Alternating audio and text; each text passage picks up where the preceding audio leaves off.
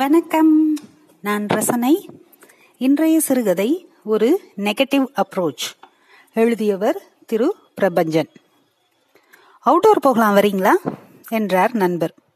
ஒரு வேலையும் இல்லாமல் சும்மா பேசி பொழுதை கழிப்பதை காட்டிலும் வெளியே போவது உத்தமம் என்று நினைத்து, எந்த ஊருக்கு என்றேன். வில்லியனூருக்கு பக்கத்துல இங்க நம்ம வட்ட செயலாளனா இருக்கானே பட்டாபிராமன், அவனோட அப்பா செத்து போயிட்டாரு. படம் எடுத்துக்கிட்டு கோயிலையும் பார்த்துட்டு வந்துடலாம் என்றார் நண்பர். வில்லியனூர் கோவில் விசேஷமானது. அதை காட்டிலும் கோவில் குளம் விசேஷமானது. பாசி படர்ந்த குளம், சில்லென்று வீசும் குளக்கரை காற்று மனசு கட்டுக்களை அறுத்து கொள்ளும், மேயும். போட்டோகிராஃபியை பத்தி ஒரு அச்சரம் கூட தெரியாத நானும் ஏதோ ஒரு பெரிய ஆள் போல கேமராவை கழுத்தில் மாட்டிக்கொண்டு அவரோடு கிளம்பினேன்.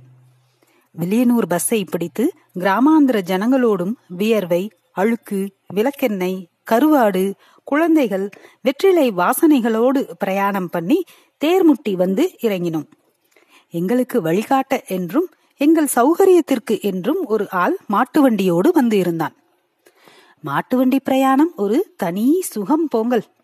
காலத்தின் கழுத்தில் கயிறு போட்டு அதை ஸ்தம்பிக்க வைக்கும் இந்த மாடுகளும், இரண்டு பக்கமும் வளர்ந்து ஓகும் நாற்றுகளும், எங்கேயோ கத்திக்கொண்டிருக்கும் பெயர் தெரியாத குருவியும் பார்த்த மாத்திரத்திலேயே தெரிந்து கொள்ளத்தக்கனவாய் விளங்கும் இழவு வீடுகள், புராண காலத்து வாத்தியங்களாய் வினோதமான இசை எழுப்பிக் கொண்டிருந்தார்கள் நால்வர்.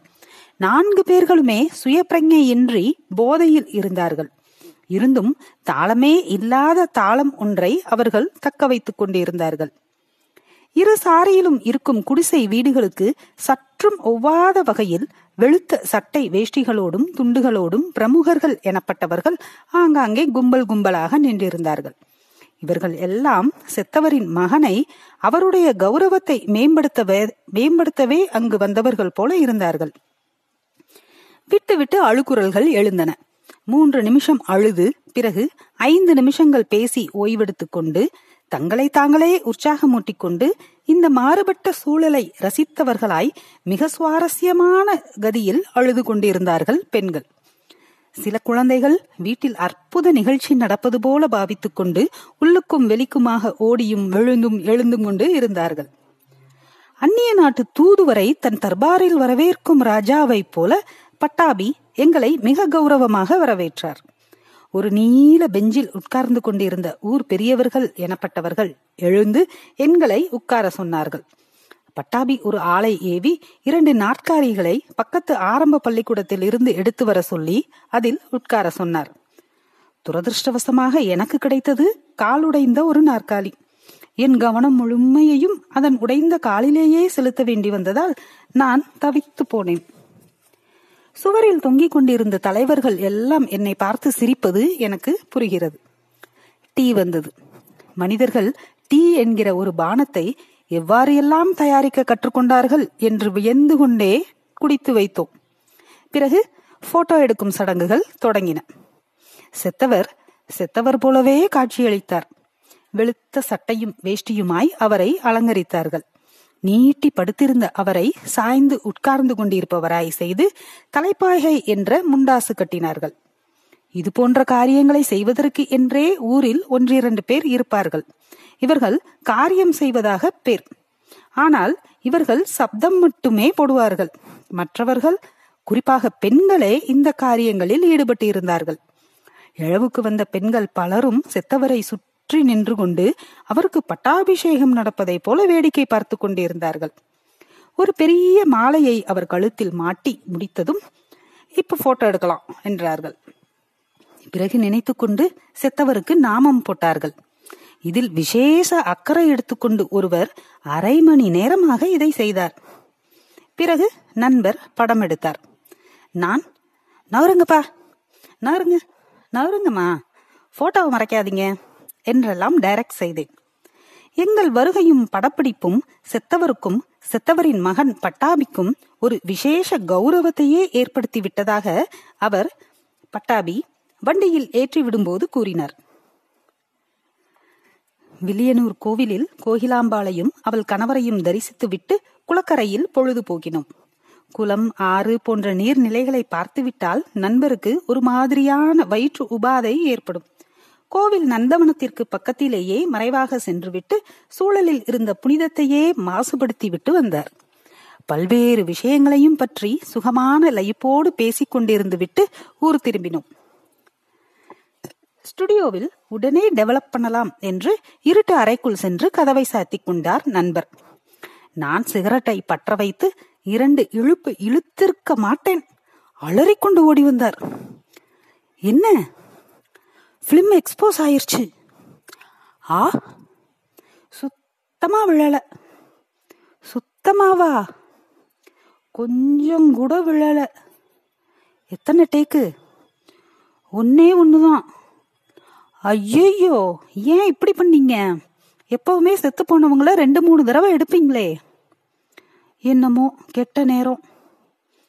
செத்து போனவருக்கா அல்லது அவருக்கா என்பது தெரியவில்லை. என்ன பண்ண போறீங்க? என்ன பண்றது, சமாளிக்க வேண்டியதுதான். ஏற்கனவே செத்து போனவர்களின் நெகட்டிவ்களை எல்லாம் எடுத்து ஆராய்ந்தார். பட்டாபியின் தகப்பனாரை போல உருவம் பொருந்தியவர் என்று 2 தான் கிடைத்தது. வயசானவர்கள் எல்லாம் ஒரே மாதிரி உருவம் கொண்டவர்களாய் இருந்திருந்தால் என்ன சௌகரியமாய் இருந்திருக்கும். கிடைத்த 2லும் ஒருவர் நீட்டி படுத்திருந்தார். ஒருவரே சாய்ந்து கொண்டு இருப்பதாக தோற்றமளித்தார். துரதிருஷ்டம் என்னவென்றால் பட்டாபியின் தகப்பனாருக்கு தாடி இருந்தது, 1 வார தாடி. நெகட்டிவ்காரருக்கு சுத்த சவரம். அதோடு இவருக்கு தலைப்பாகை, நாமம், மாலை எதுவும் இல்லை. அடுத்த நாள் ஒரு ஓவியனை அழைத்து வந்தார். இவன் மகா கலைஞனாக தன்னை நினைத்து இருப்பவன். எனவே மகா ஓவியன். கலைஞர்கள் தொழில் செய்து பிழைப்பதாவது நேர்ந்து கொண்ட தொழிலை செய்யாமல் இருப்பதே ஒரு கலைஞனின் மேதைத்தனம் என்று நினைப்பான். இவனை சாராய கடை ஒன்றில் சந்தித்து கேட்டதையெல்லாம் வாங்கி கொடுத்து ஸ்டுடியோவிற்கு கூட்டி வந்தார். கலைஞன் தலை குப்பர கவிழ்ந்து கொண்டு முழு போதையில் உட்கார்ந்திருந்தான். அவன் தலையை நிமிர்த்தி நிமிர்த்தி செய்ய வேண்டியதை விளக்கி சொன்னார். ஒரு வழியாக செத்து போனவருக்கு தாடி முளைத்தது. அவரை முண்டாசும் கட்டிக்கொண்டார். தனக்குத்தானே நாமமும் இட்டுக்கொண்டார். ஒரு மாதிரியாக எங்களை எல்லாம் பயமுறுத்தி கொண்டிருந்தார்.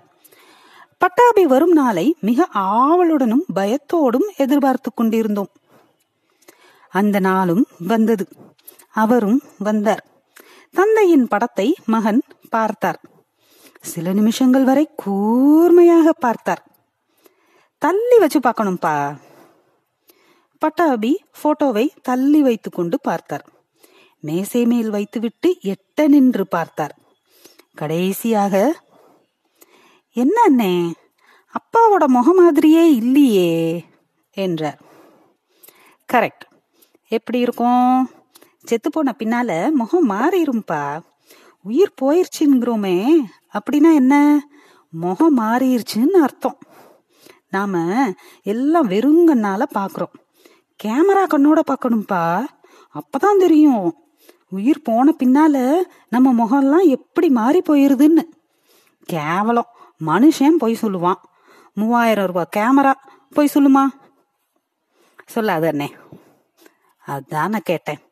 நீ கையில வச்சு இருக்கிறது வெறும் ப்ரூஃப் தானே.